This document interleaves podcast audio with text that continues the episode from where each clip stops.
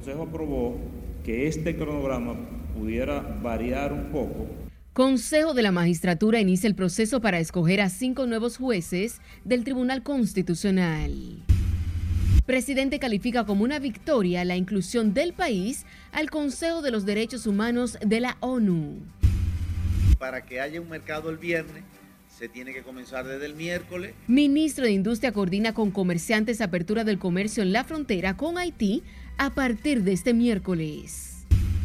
O sea, el interés colectivo por encima de los intereses particulares. Empresarios, legisladores y otros sectores saludan medidas del gobierno de flexibilizar el comercio en la frontera. Haitianos no se detienen, ahora desvían por completo el cauce del río Masacre para continuar con la construcción del canal. Gobierno comprará asfalto por más de 11,000 millones para iniciar plan de arreglo de calles en todo el país. No tengo palabras con las cuales expresar los días que la paso sin dormir. Familiares de predicador desaparecido en Mano Guayabo reclaman de las autoridades activar su búsqueda. Y en el plano internacional, ex senador haitiano se declara culpable de conspirar para matar a Jovenel Moïse.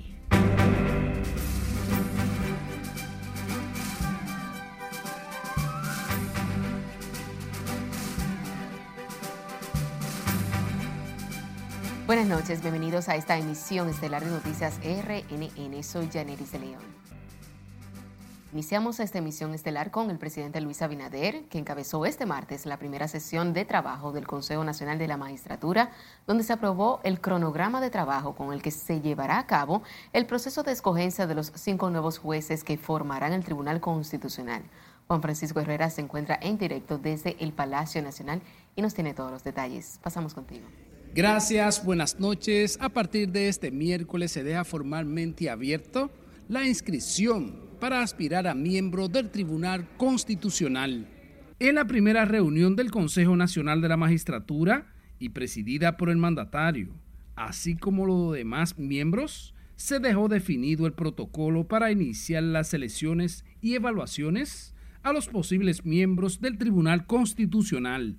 La jueza y secretaria del Consejo, magistrada Nancy Salcedo, dijo que ya inicia la primera etapa con la inscripción de los aspirantes. Se instruyó a la secretaria para la publicación de la invitación a los ciudadanos postulantes y propuestas de candidatura a partir de mañana, según el cronograma que acaba de autorizar y de aprobar el Consejo Nacional de la Magistratura. El consultor jurídico del Poder Ejecutivo, Antoliano Peralta, también dio detalles de la modificación del reglamento del Consejo y sobre las vistas públicas durante el proceso el 17 de noviembre. El Consejo aprobó el cronograma, conoció el reglamento, bajo la disposición de que este reglamento no aplicará para esta convocatoria, sino para próxima convocatoria. De los 5 miembros del Tribunal Constitucional que culminan su mandato antes de finalizar el año, figura el presidente Milton Ray Guevara. Luego de eso viene lo que se llama la preselección. Ahí el Consejo va a analizar si las personas cumplen con los requisitos legales y constitucionales. Después vienen las vistas públicas, que van a suceder conforme al número de personas que tengan interés.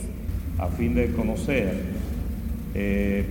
la propuesta de modificación del reglamento para aprobar el cronograma de trabajo y para decidir, como parte del cronograma, el aviso o convocatoria para las vistas públicas.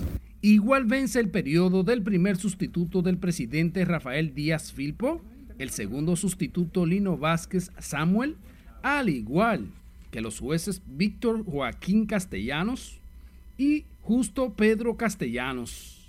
Se recuerda que este 27 de diciembre concluye el mandato de 5 miembros del Tribunal Constitucional, incluyendo del presidente Milton Ray Guevara. Vuelvo contigo al estudio. Gracias, Juan. La Cámara de Diputados reconoció este martes al presidente del Tribunal Constitucional, Milton Ray Guevara, por su defensa a la Constitución y por impulsar su enseñanza en las escuelas del país. El reconocimiento fue entregado en la Asamblea Nacional por el presidente de la Cámara de Diputados, Alfredo Pacheco, y por los legisladores proponentes de la resolución para distinguir a Ray Guevara. El mandato constitucional del artículo 158, numeral 4, y del artículo 53 de la ley 13711, orgánica del TCE, y de los procedimientos constitucionales, se le otorga al Tribunal Constitucional competencia para controlar y limitar la arbitrariedad del Poder Judicial, consagrando la revisión de las decisiones jurisdiccionales. Reconocer al doctor Milton Ray Guevara por su compromiso inquebrantable con la defensa y enseñanza de la Constitución, así como por sus grandes e invaluables aportes para el fortalecimiento del Tribunal Constitucional y el fomento de la cultura constitucional en nuestro país. El documento de reconocimiento entregado al jurista detalla que Milton Ray Guevara ha impulsado una cultura constitucional en todo el territorio nacional que ha fortalecido la democracia en el país. Y ha pasado 1 mes y 10 días de la desaparición del evangelista Jefferson Peña, que fue visto por última vez a orillas del río del Mar Caribe en la autopista a Las Américas. Su esposa aún mantiene la esperanza de encontrarlo. Nuestra compañera Margarita Di Pérez nos dice más en la siguiente historia. Por eso no me gusta abundar sobre el caso, porque no tengo palabras con las cuales expresar los días que la paso sin dormir. Por ejemplo, mire, tengo 3 días enferma, pero mi enfermedad no es lo que importa. Lo que importaría es que mi esposo venga a la casa. La nostalgia de ver los días pasar y que su esposo no llegue a su hogar trae tristeza y angustia a Altagracia Salomón, esposa de Jefferson Peña. Expresa que es una incertidumbre que no se puede explicar. Yo había tenido la oportunidad de perder a mi mamá, pero nunca había tenido la oportunidad de ver un ser querido desaparecido, porque no hay palabra cómo expresar. Si usted se fija, usted llegó y encontró todo cerrado. Es muy difícil para mí estar pasando por una depresión. Soy cristiana, claro, pero hay momentos tan difíciles que nosotros no tenemos palabras para expresar. Hay un padre que está bien adolorido, unas hermanas, una niña, una esposa que todavía lo espera, que si alguien sabe de él, no importa el dinero que quiera, no importa la forma que quiera, lo importante es que él llegue a su casa porque hay una familia que lo esté esperando. Pide a las autoridades profundizar las investigaciones en torno a este hecho, en el que aún su teléfono móvil en ocasiones recibe llamadas. Me gustaría que las autoridades tomen carta en el asunto, ya que el teléfono de mi esposo sí está funcionando, en el sentido de que lo han llamado y el teléfono hasta lo han tomado personas, supuestamente. Yo no he llamado y he tenido la oportunidad de que lo tomen, pero han llamado y han tenido la oportunidad de que tomen la llamada, no hablan, pero se quedan callados. Entonces es algo que nosotros no tenemos respuesta. Con apenas 3 meses de casados, su esposo desapareció y en la sala de su hogar están los recuerdos de esta fecha especial. La pareja tiene un perro llamado Blue, que al momento en que escucha el ruido de un motor, piensa que está llegando su amo. Nosotros nos sentimos apenados al ver la joven que está devastada. Ella casi no come. Hoy mismo le llevamos una oración porque ella casi no come y vive trancada. Y ella está la pobre depresiva de tanto luchar. Bueno, que las autoridades hagan algo por eso, que hagan algo, porque ya eso es 1 mes que hace y continúa desaparecido. Está difícil la situación. Se ha buscado por todos lados y no aparece por ningún lado. Y el motor desapareció, no se sabe nada tampoco. Muy difícil la situación. Para este miércoles, a partir de las 9 de la mañana, la esposa de Jefferson junto a varios hermanos en la fe realizarán una protesta pacífica en el Centro Olímpico con el objetivo de llamar la atención de las autoridades. Margarita Dipré, RNN.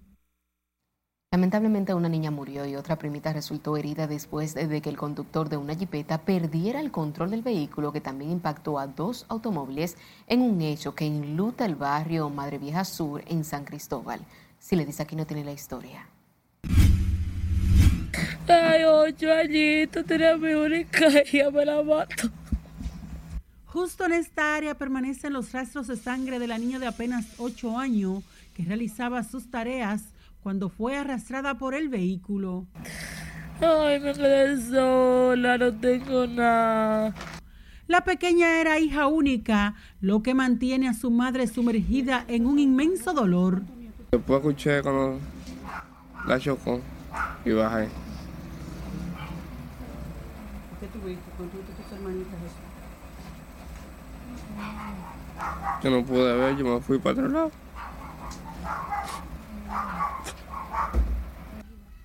Una vecina de la familia que fue testigo de la tragedia cuenta cómo ocurrieron los hechos. Primero chocó con un carro y luego que chocó con ese carro se desvió para el lado donde estaba la niña, le chocó y la arrastró, la puso debajo de la guagua con todo y la silla. Y entonces luego chocó otro vehículo que estaba aquí. Y aquí vino y la soltó la niña y la guagua siguió derecho para abajo. El caso del conductor del vehículo que provocó el siniestro está en manos de DGCET después de que impactara a la niña Keisha Pinales, de 8 años, y Dariel Sepúlveda, de 4, quienes jugaban con otros 5 amiguitos que salvaron sus vidas milagrosamente. Mira, en esa esquinita, ese murito, fue que se paró la jipeta, en esa esquinita.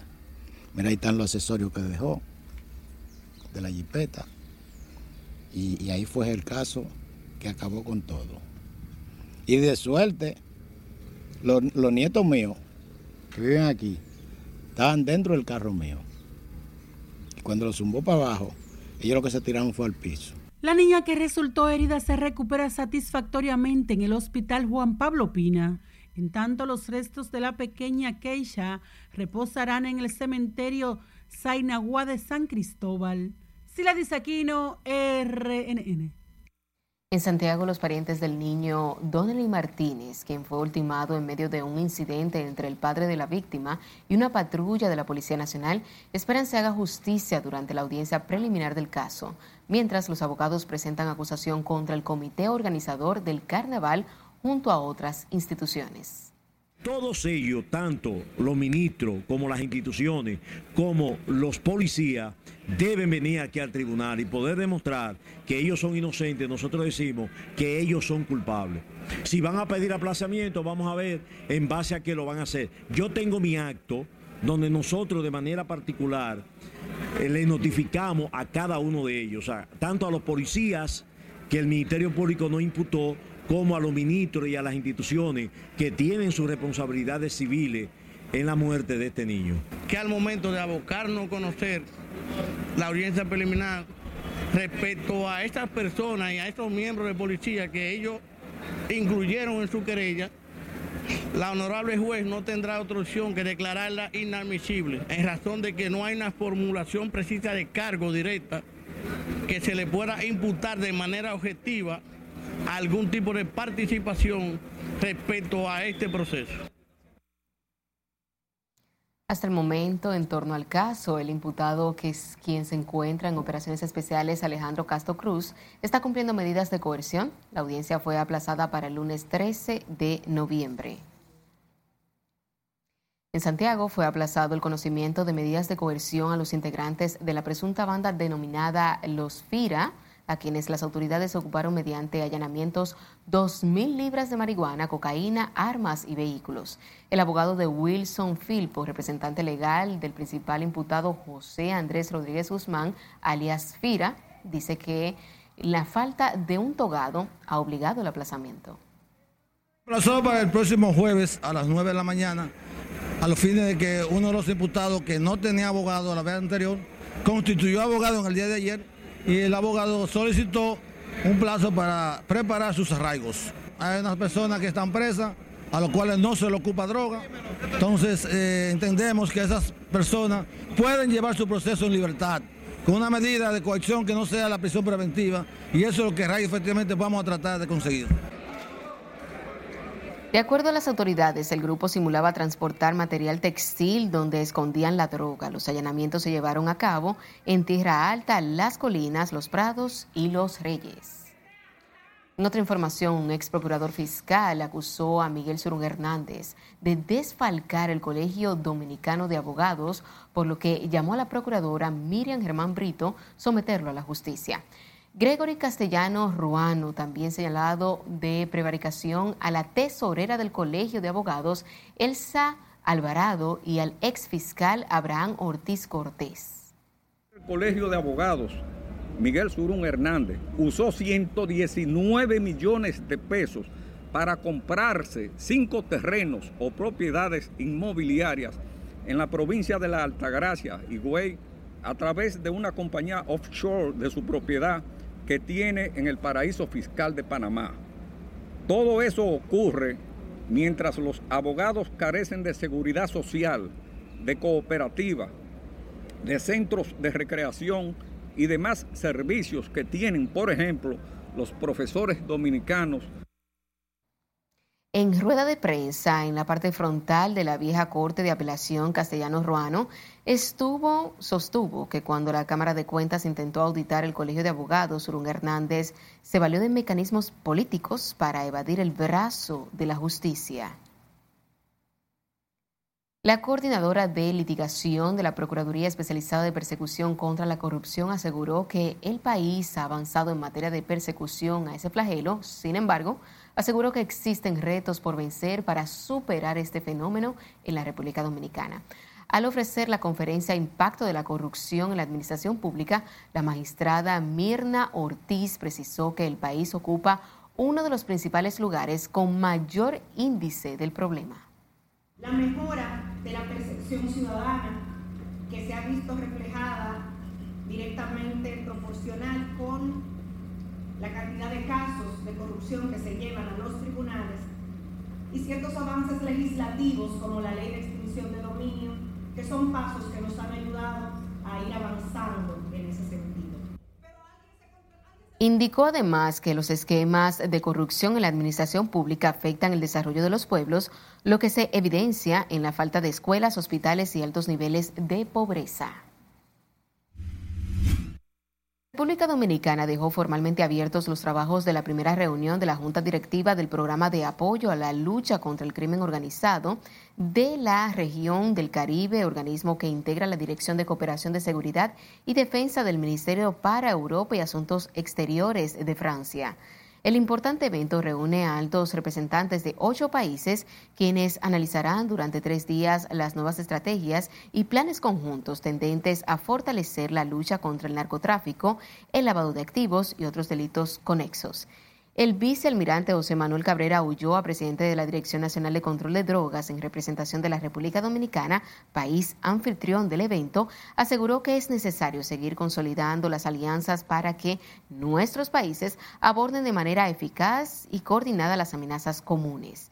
El titular del organismo antinarcótico destacó que en el país se han articulado estrategias conjuntas que han permitido ocupar durante este año más de 21 toneladas de distintas drogas.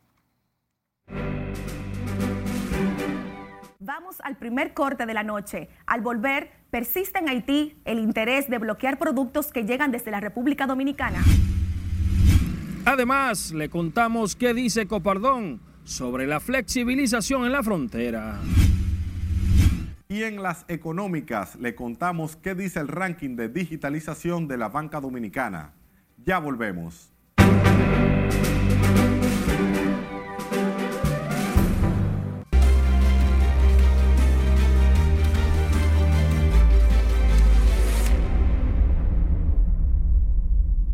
Ahora llegó el momento de conocer las noticias más importantes en el plano internacional y para esto tenemos a nuestra compañera Loreni Félix. Buenas noches. Gracias, muy buenas noches. Ex senador haitiano se declara culpable de participar en asesinato de Jovenel Moïse. Mientras tanto, Israel denuncia que militantes de Hamas habrían matado a sangre fría a unos 40 bebés. Tenemos la información ampliada de estas y otras noticias en el resumen internacional.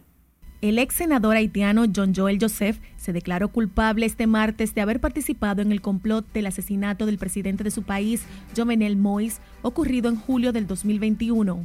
El ex parlamentario admitió ante agentes de la Agencia Federal de Investigaciones que se había reunido con conspiradores antes de que se embarcaran en la misión de matar al presidente Moïse en su residencia, según informaciones reseñadas por el periódico haitiano Le Noveliste.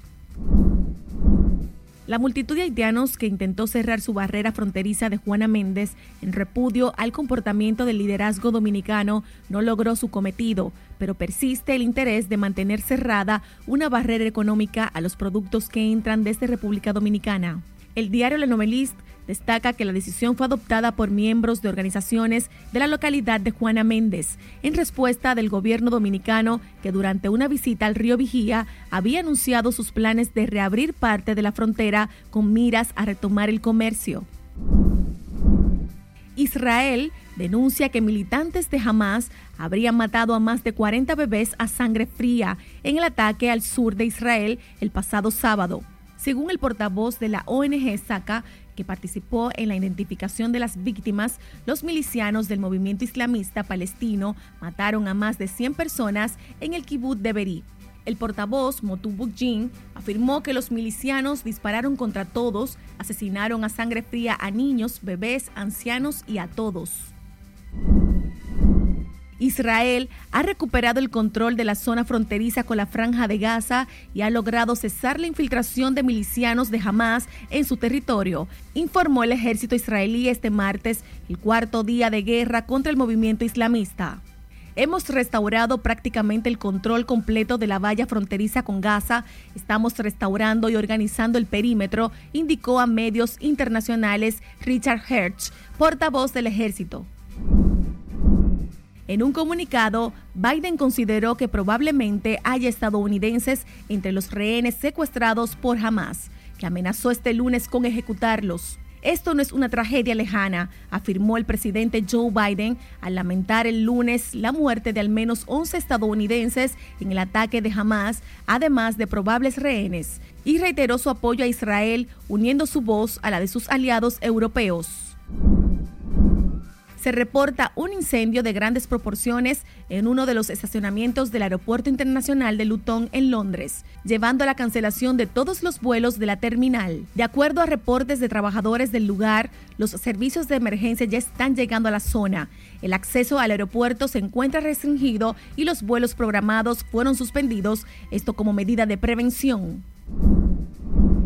El premio mayor de Powerball subió a un estimado de $1,730 millones después de que nadie acertó los 6 números del juego del lunes y ganó el premio gigante. No ha habido ganador durante 35 sorteos consecutivos desde la última vez que alguien ganó el premio mayor el 19 de julio. Esa racha está por debajo del récord de 41 empates establecido en el 2021 y 2022. El premio mayor más grande de la historia fue un premio de Powerball de $2.4 mil millones de ganadores por un jugador en California en noviembre del 2022. La escasez de ganadores del premio mayor de Powerball refleja las desalentadoras probabilidades del juego de 1 en 292.2 millones.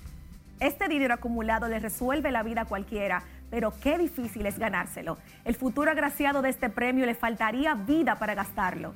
Hasta aquí las internacionales. Continuamos con la emisión estelar de Noticias RNN. Como otra gran victoria de la diplomacia dominicana, calificó el presidente Luis Abinader que el país haya sido elegido para formar parte del Consejo de los Derechos Humanos de la Organización de las Naciones Unidas, ONU. En ese sentido, el mandatario dijo a través de su cuenta de Twitter que la República Dominicana ratifica su compromiso con la promoción y el respeto de los derechos de las personas y los tratados internacionales. Este martes se anunció la entrada histórica de la República Dominicana en el Consejo de Derechos Humanos de la ONU para el periodo 2024-2026, luego de ganar su candidatura en las elecciones de la Asamblea General, alcanzando 137 votos de 186 papeletas válidas. El ministro de Industria, Víctor Ito Bisonó, recorrió este martes las provincias de Dajabón, Elías Piña, Pedernales e Independencia y acordó con comerciantes la instalación a partir de mañana del corredor humanitario como parte de las medidas dispuestas por el gobierno para abrir el comercio entre Haití y República Dominicana. Domingo Popoter nos cuenta. El ministro de Industria y Comercio se trasladó a la frontera para dar cumplimiento a las disposiciones dispuestas por el gobierno en el sentido de reforzar la frontera y que se permita el intercambio comercial con ciertas restricciones. Para que haya un mercado el viernes, se tiene que comenzar desde el miércoles a fluir para entrar la mercancía adentro del mercado. Ustedes saben que aquí, por ejemplo, en Dajabón, que nosotros conocemos el mercado porque fue la dinámica que se hizo cuando el COVID, hay un puente, entrarán por ahí y saldrán por la pasarela.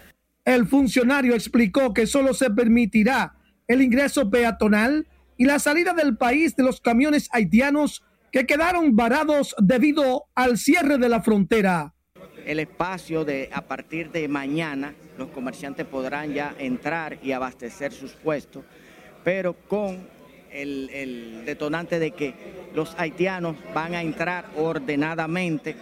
A partir de mañana se abre de manera parcial la frontera para facilitar el intercambio comercial con fines humanitarios de comida, medicinas, entre otros artículos esenciales. Estamos articulando lo que será la dinámica. Ahora, el tema haitiano serán ellos.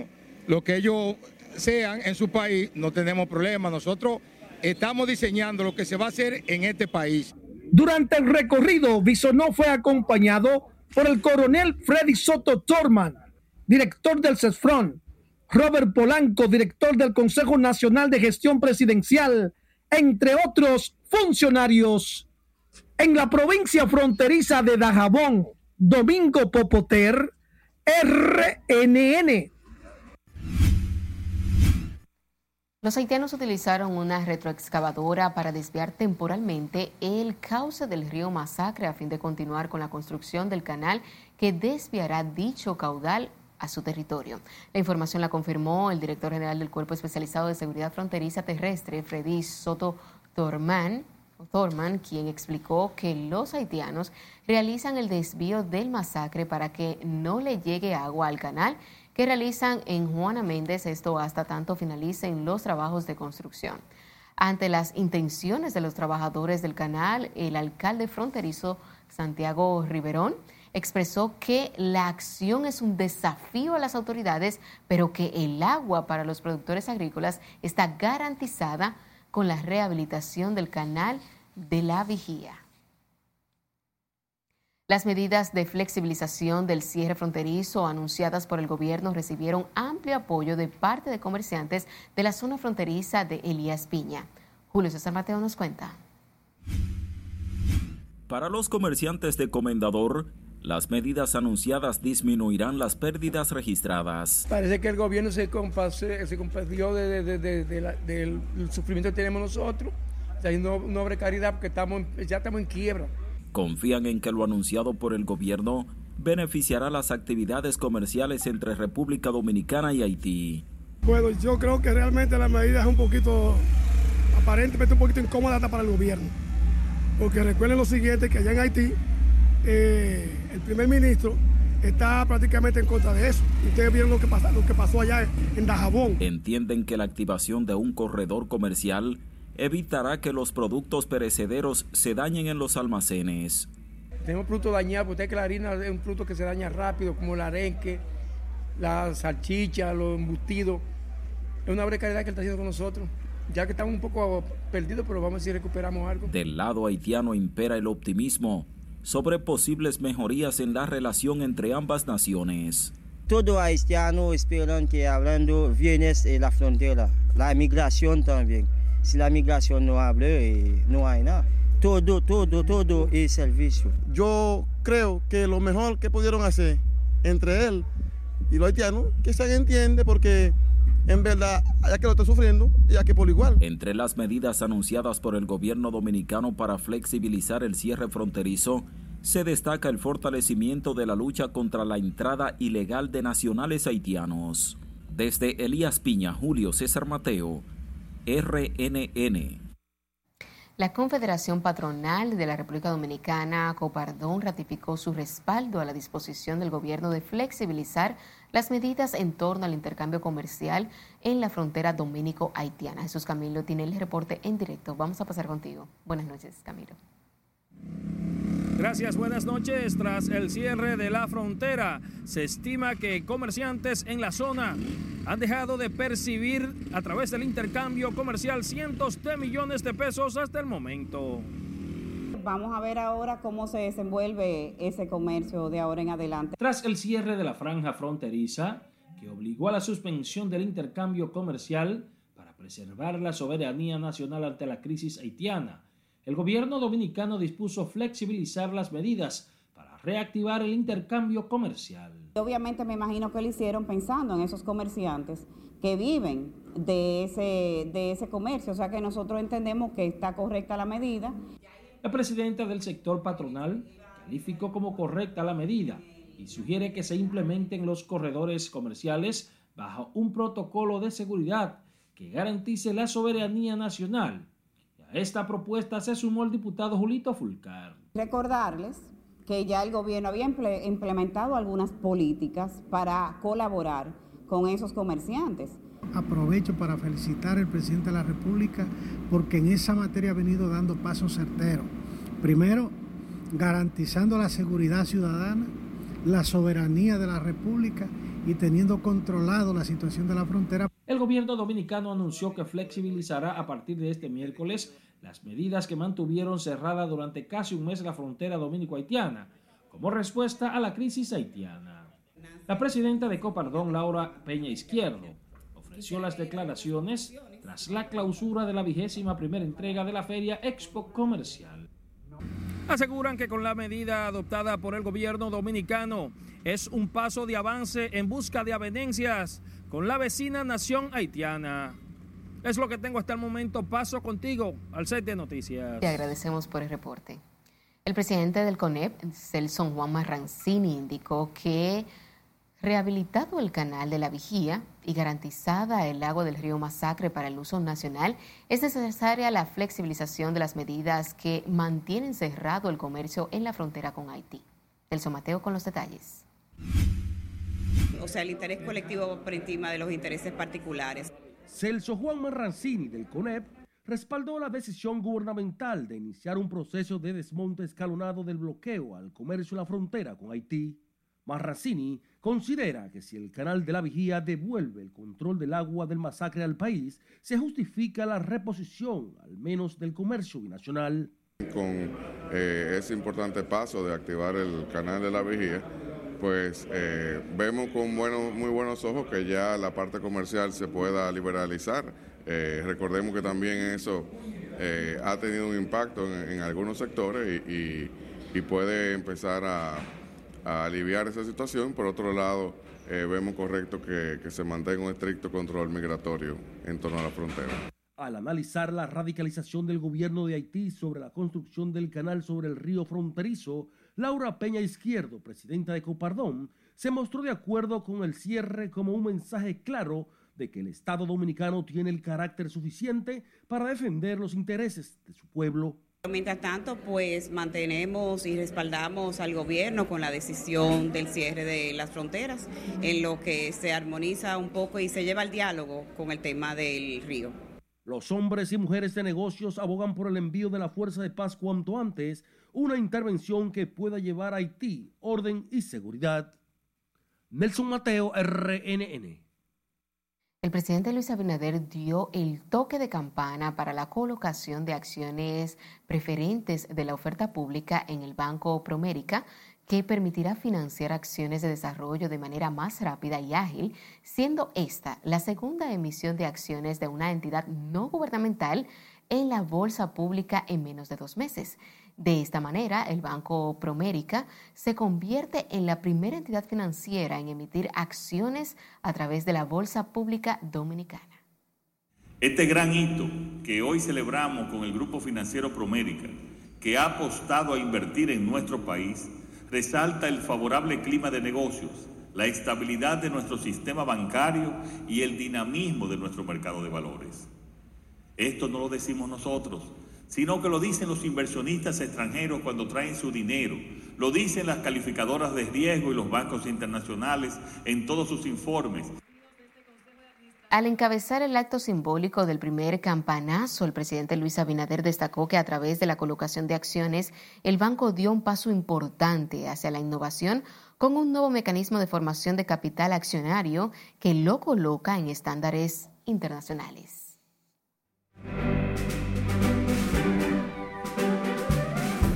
Ahora veamos qué porcentaje de clientes de los bancos están haciendo sus transacciones de manera digital y qué cantidad de activos se están manejando por esta vía, así como otras informaciones del mundo de la economía con nuestro compañero Martín Adames. Gracias y buenas noches. En el caso de los bancos múltiples, se registró un incremento interanual de 22% con respecto a los usuarios registrados y un 80% en el volumen de los activos que se manejan por vía digital. El 45.6% de los clientes de los bancos múltiples realiza sus transacciones mediante la banca en línea y aplicaciones móviles, según el ranking de digitalización de la banca dominicana 2023, publicado por la Superintendencia de Bancos. En el caso de los bancos múltiples, se puede ver un crecimiento interanual de 22% respecto a los usuarios registrados y un 80% de los activos, mientras que las asociaciones de ahorros y préstamos incrementaron sus usuarios registrados en banca en línea en un 22% y un 25% de los activos. Los bancos de ahorros y préstamos, los usuarios registrados crecieron un 81% y los activos manejados por esa vía un 19%.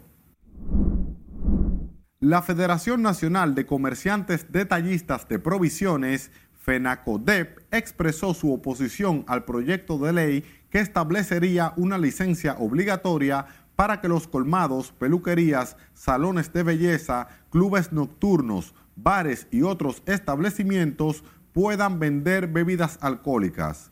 FENACODEP aseguró que no se opone a las regulaciones, no obstante consideró que la mayoría de estos negocios operan en la informalidad, por lo que no podrían cumplir con los requisitos que se establecerán para poder obtener la licencia que sería expedida por el Ministerio de Interior y Policía.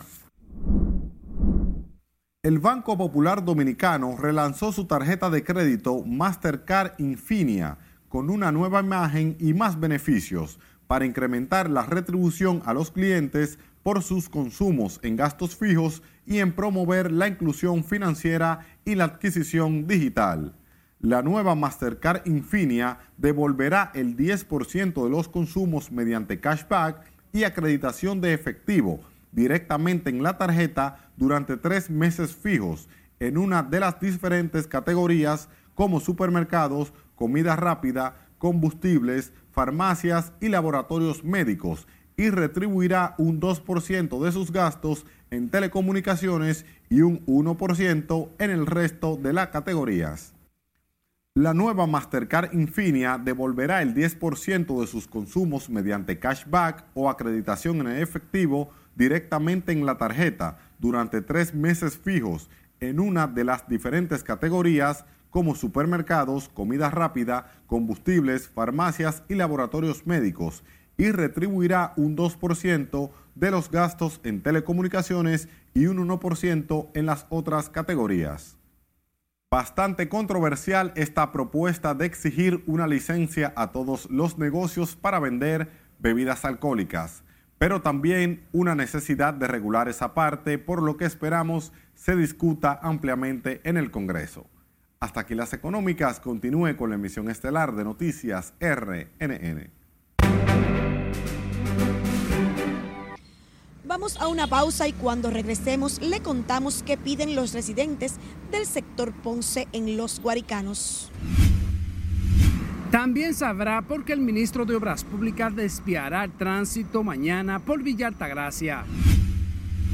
Entérese de cómo andarán las condiciones del tiempo para este miércoles. Esta es la emisión estelar de Noticias RNN. No le cambie.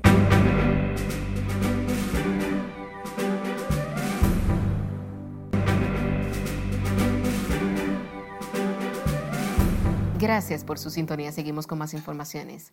Las malas condiciones de las calles, aceras y contenes son los principales problemas que afectan el sector de Ponce. En Los Guaricanos, los comunitarios se quejan de la difícil situación que viven. Margarita Di Pérez nos dice más en la siguiente historia. Y uno ya tú sabes, con esa calle ahí pasando la toa. Los comunitarios de este sector viven momentos difíciles.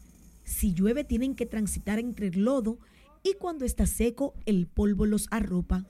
Se quejan de que Ponce es un sector que no ha tenido suerte para el arreglo de sus calles. Esa calle no sirve, hasta allá abajo. Uno se pone un zapato y eso no le sirve, no le dura nada. Los carros por igual. La gente, imagínate, para poderla sacar de para allá abajo, ya tú sabes, con esa calle tan mala. Esto es increíble, esto aquí es acabándose que está, por ningún lado. Hagamos piquete, hagamos de todo y nadie nos quiere escuchar. Tengamos gente ahí que está en el poder y cada vez que nos le caemos arriba, ya no creemos en ellos, no se sabe en quién cree ya. Luz Veras Fermín y Leo Manuel Hernández expresan que en las casas el polvo está en todas partes y las autoridades se desligan de sus responsabilidades. Ellos nada más se parecen como los pavos en tiempo de campaña. Consiguen su voto y se van y a burocracia. Es un polvo donde quiera. Decir que esto viven ofreciendo, pero siempre digo que lo van a arreglar. Mira, esto le echaron fuerte caliche no hace unos meses y mira ya como el agua ya lo está dañando de nuevo. Y a pesar de las condiciones de sus calles y caminos, algunas damas sacan tiempo para la belleza. O que arreglen la calle. Y cuando llueve, ¿cómo es la situación por aquí? Un problemón. ¿Un qué? Insoportable, un problemón, demasiado lodo. Demasiado polvo, lodo. Y cuando llueve, insoportable. En este sector de Santo Domingo Norte, solo esperan que los políticos no vuelvan a llevarles solo promesas en tiempos de campaña. Margarita Dipré, RNN.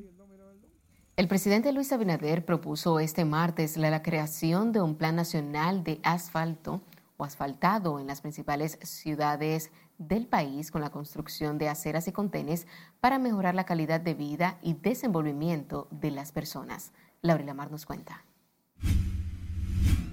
Tras reconocer las necesidades que tienen muchos sectores del país que no cuentan con las calles y carreteras apropiadas, el mandatario resaltó la importancia del plan de asfaltado para el desarrollo de la nación. Parte de la pobreza es que no tenga asfalto en el lugar donde vive. El presidente Abinader señaló además que la construcción de obras viales ayuda a disminuir los niveles de pobreza de las comunidades. Para la calidad de vida, el desenvolvimiento de los ciudadanos, yo pienso que los gobiernos, incluyendo hasta ahora el nuestro, tiene que darle mucho más importancia a la parte del asfalto, que es, repito, lo que más le interesa a los sectores populares. Ellos sí quieren obras importantes, es necesario obras importantes, pero nosotros en el gobierno tenemos que llevar ese equilibrio entre las grandes obras y esas pequeñas obras que son de vital importancia, como dije anteriormente, para la calidad de vida y el desenvolvimiento de nuestros ciudadanos. El jefe de Estado habló sobre el tema durante su participación en el acto de celebración del 9º aniversario de la Asociación Nacional de Productores de Asfalto, donde el ministro de Obras Públicas resaltó que el gobierno ha invertido más de 15,000 millones de pesos en calles, carreteras y caminos vecinales en todo el país. Se han aplicado más de 19 millones de metros cuadrados de asfalto que si lo colocáramos en una franja de 350 estaríamos cubriendo una longitud superior a los 3,454 metros de longitud, lo que representa aproximadamente un 25% de la longitud total de carreteras primarias y secundarias de la República Dominicana. En el evento fueron reconocidas importantes figuras ligadas al sector construcción. El mandatario reafirmó su compromiso con la defensa de los productores de asfalto de República Dominicana, velando por el desarrollo del país. Laurila Mar, RNN.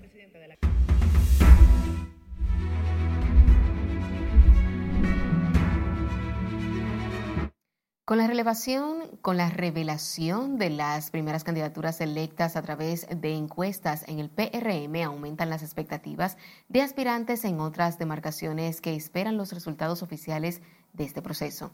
Y como nos cuenta Mara de Tramírez, aún restan 17 provincias por dar a conocer quiénes encabezarán la boleta del año 2024.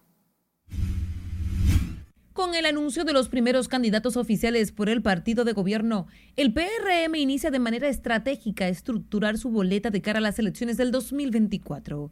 La lista oficial de candidatos incluye a senadores, diputados, alcaldes y directores de distrito que fueron escogidos mediante encuestas realizadas durante los meses pasados. El documento publicado en la página web del PRM certifica a Ricardo de los Santos, actual presidente del Senado, como candidato por Sánchez Ramírez. En tanto, la actual senadora Ginette Burnigal repetirá por Puerto Plata. Mantiene además la candidatura al legislador Pedro Catrín por Samaná y el exportero de la bancada PRMista en el Senado, Franklin Romero, por Duarte. Según las encuestas, los PRMistas Secundino Velázquez Pimentel por Pedernales y Johnson Encarnación Díaz por Elías Piña tendrán la oportunidad de repetir en la boleta del partido oficialista en un segundo intento por obtener el curul por el cual compitieron y perdieron en el proceso pasado. Los nuevos rostros revelados hasta el momento son el del actual diputado Gustavo Lara Salazar por San Cristóbal, quien ahora buscará la senaduría de la provincia, y Aracelis Villanueva por San Pedro de Macorís. Candidatos a diputados fueron escogidos 56, entre ellos el actual presidente de la Cámara Baja, Alfredo Pacheco, quien buscará la posición nueva vez por la circunscripción 2 del Distrito Nacional. De los escogidos, 12 fueron por Santiago, 2 por Santiago Rodríguez, 5 por la provincia Duarte, 2 por Samaná, 2 por San José de Ocoa, 2 en Elías Piña y 2 en Barahona. Por la Altagracia fueron escogidos 3, por Puerto Plata 4 en la circunscripción 1 y 2, 9 en el Distrito Nacional, 3 por Sánchez Ramírez, 3 por San Pedro de Macorís, 5 por San Cristóbal y 2 por Pedernales. Para las alcaldías también fueron realizadas encuestas. Entre los más sobresalientes están por Santiago Ulises Rodríguez, por Santiago Rodríguez Félix Martes, por San Francisco de Macorís Antonio Díaz Paulino, por el comendador Liliano Murillo, por Barahona Víctor Emilio Fernández de la Cruz, por Puerto Plata Diomedes Roque García Núñez, por Cotuí José Eugenio Murillo, por San Pedro de Macorís Raymond Rafael Ortiz, por San Cristóbal el actual diputado Dionisio de la Rosa, por Pedernales Alfredo Francés Ortiz. De las encuestas que fueron aplicadas, solo se llegaron a revelar 15, restando 17 provincias por dar a conocer los candidatos oficiales. Margarita Ramírez, RNN. Buenas noches, soy Mía Sánchez con otro informe del tiempo. Se mantienen los efectos de una masa de aire de reducido contenido de humedad y con ligeras concentraciones del polvo del Sahara, y es por esto que predominará un ambiente soleado y de escasas lluvias sobre el país. Para mañana miércoles, las condiciones del tiempo se mantendrán sin cambios, ya que continuaremos bajo los efectos del sistema de alta presión, favoreciendo condiciones soleadas y de reducidas lluvias sobre la geografía nacional. No obstante, los efectos del viento del este-sureste y los factores orográficos locales podrían generar algunos chubascos aislados desde horas de la madrugada y al final de la tarde hacia provincias de las vertientes este, el litoral costero sur y los sistemas montañosos. Más buenas noticias, y es que ya estamos en la última semana del periodo más caluroso de la República Dominicana. Ya a partir de la semana entrante tendremos temperaturas menos intensas y una desescalada del calor extremo, por lo que disminuirán progresivamente. Se mantiene la recomendación de ingerir suficientes líquidos, vestir con ropa ligera y no exponerse al sol por mucho tiempo sin la debida protección. Hasta aquí el informe meteorológico. Recuerde seguir los pronósticos del tiempo en nuestras redes sociales y continúe con la emisión estelar de Noticias RNN.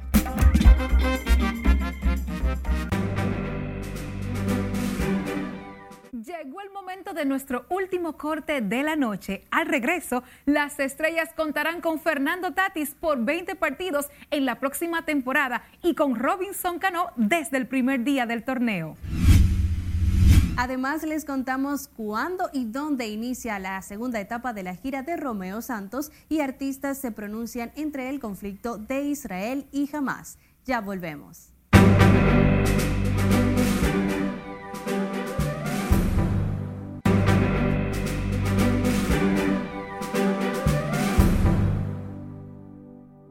Buenas noches, mi gente. Bienvenidos a Los Deportes de esta emisión estelar. Estuvimos por San Pedro de Macorís en la cobertura de la conferencia de prensa de Estrellas Orientales, donde dieron todos los detalles que trae el equipo para esta temporada. Y el notición de la noche fue el anuncio de que Fernando Tatis Jr. va a jugar este año con el equipo verde 20 partidos. Atención, su papá, el dirigente Fernando Tatis, dio la primicia en esta actividad. Y el gerente general Manny García también anunció que Robinson Cano, desde el primer día, el próximo jueves 19, estará en uniforme con el conjunto de las Estrellas. Así que interesante todo lo que pasó allí. Presentaron el personal de las transmisiones, sus promociones para esta temporada. El equipo verde, señores, se las trae. Tiene 3 finales en los últimos 5 años y solamente un campeonato, pero el pueblo está muy animado y los estrellitas están brillando. Vamos a escuchar a Manny García, el gerente general, con detalles de esta actividad. Bueno, te puedo decir que la integración ya de Robinson Cano, él nos dijo que estará con nosotros desde el mismo primer día. Robinson Cano estará con el equipo del mismo primer día. Y ya reiterando lo que dijo Fernando Tatis, ya a Fernando Tatis Jr. le aprobaron 20 juegos y como él mencionó también anteriormente, siempre trataremos de buscar esos jueguitos extra también.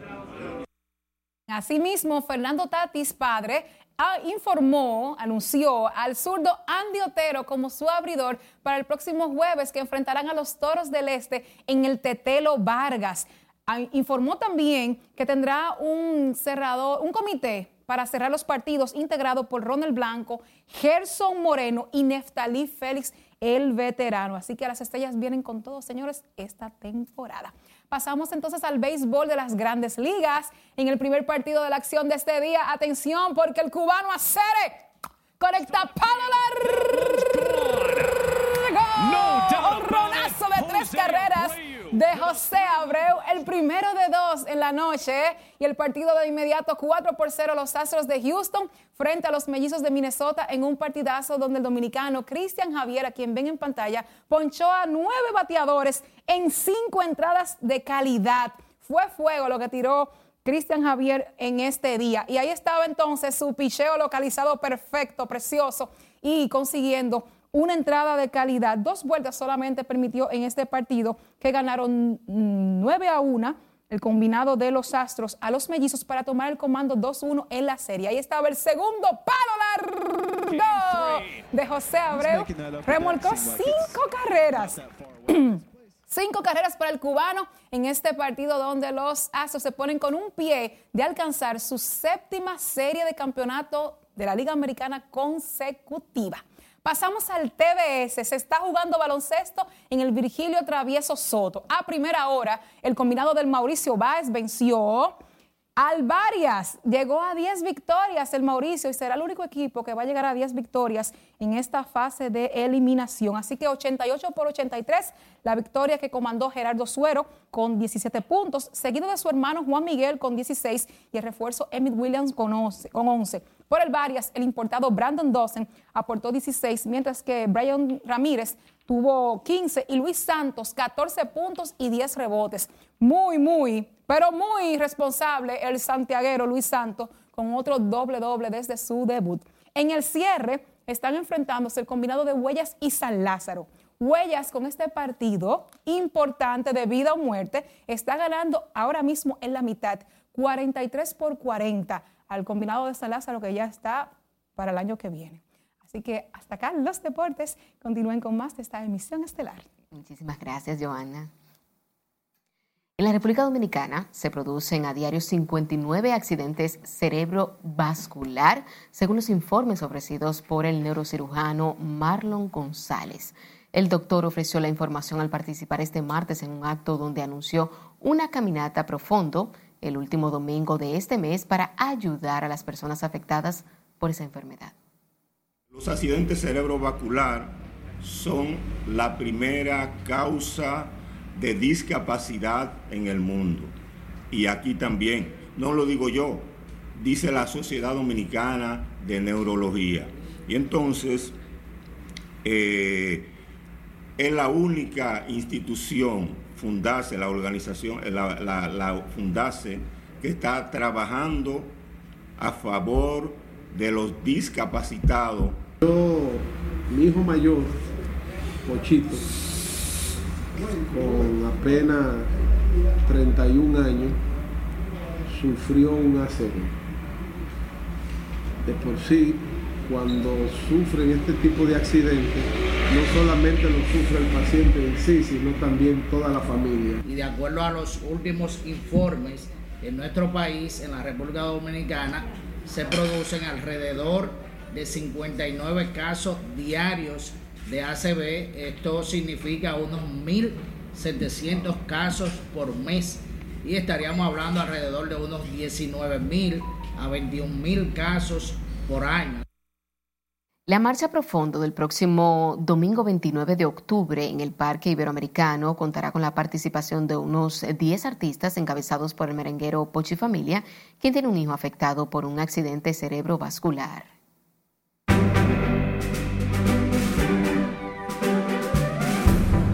Artistas se pronuncian ante el conflicto entre Israel y Palestina. Esta y otras informaciones del arte y del espectáculo de la mano de nuestra compañera Ivonne Núñez. Buenas noches, Ivonne. Muchas gracias y buenas noches. En medio del conflicto que atraviesa Israel y Palestina, algunas figuras públicas del medio artístico se han solidarizado con la causa. Tal es el caso de la actriz y modelo Gal Gadot, quien fue una de las primeras figuras de Hollywood en pronunciarse al respecto. A través de una publicación en su cuenta de Instagram, señaló que sentía su corazón roto para más tarde compartir un enlace para donar a quienes han sufrido pérdidas. Igualmente, la actriz israelí Natalie Portman alzó su voz a favor de su país. No obstante, la exactriz de cine para adultos Mia Khalifa mostró su apoyo a Palestina en su cuenta de X. La cantante Madonna también habló al respecto y señaló que aunque apoya a Israel, reconoce que en Palestina hay personas buenas e inocentes que no apoyan la violencia en Hamas. La cantante Katy Perry envió un mensaje en favor de los niños de Palestina e Israel, mientras que la cantante puertorriqueña Olga Tañón de igual manera se solidariza con el pueblo israelí y pide que los ataques finalicen. El cantante hawaiano Bruno Mars estaba preparándose para dar un segundo espectáculo que tenía programado en Israel cuando vio en las noticias que había ocurrido un ataque terrorista del grupo palestino Hamas que dejó a más de 250 muertos y se sintió obligado a cancelar su show por cuestiones de seguridad. Las entradas que tenía programado para este sábado estaban completamente agotadas y se esperaba que asistan más de 60.000 personas. Hazme un favor, si no es mucho pedir. El cantante y compositor Romeo Santos dio inicio a la segunda parte de su gira Fórmula Volumen 3 en Estados Unidos con un fabuloso comienzo. El rey de la bachata en las primeras 4 ciudades visitadas dejó claro por qué es considerado una de las figuras más destacadas de la música latina. Santos cautivó a miles de fanáticos en arenas completamente llenas en las ciudades de Fresno, San Francisco, Oakland de California, entre otros. El cineasta José María Cabral concluyó el rodaje del documental La 42, film que entró de inmediato en la etapa de postproducción y que se planea estrenar en la segunda mitad del año próximo. Según el dominicano, esta nueva propuesta busca plasmar las vivencias de la popular calle 42 en el sector de Capotillo del Distrito Nacional, conocido por su vida callejera, que es disfrutado por unos y temido por otros. Estando yo en el piso, ya atropellada, lastimada, no hubo una sola persona que se me acercara a socorrer. La comunicadora Nelfa Núñez fue atropellada mientras se encontraba en una reconocida plaza de la avenida Abraham Lincoln cuando sacaba algunas ropas de su vehículo y una desapercibida la chocó para luego emprender la huida. Nelfa, aunque ya de alta en su hogar, sufrió lesiones de manos, caderas y piernas, por lo que tuvo que ser dirigida urgentemente a un centro médico para ser atendida por manos expertas, así lo dio a conocer la propia comunicadora en sus redes sociales. Y esperamos pronta recuperación para la comunicadora, aunque la situación no fue de gravedad. Hasta aquí diversión, que tengan un feliz resto de la noche. Finalizamos esta emisión estelar de Noticias RNN. Feliz resto de la noche.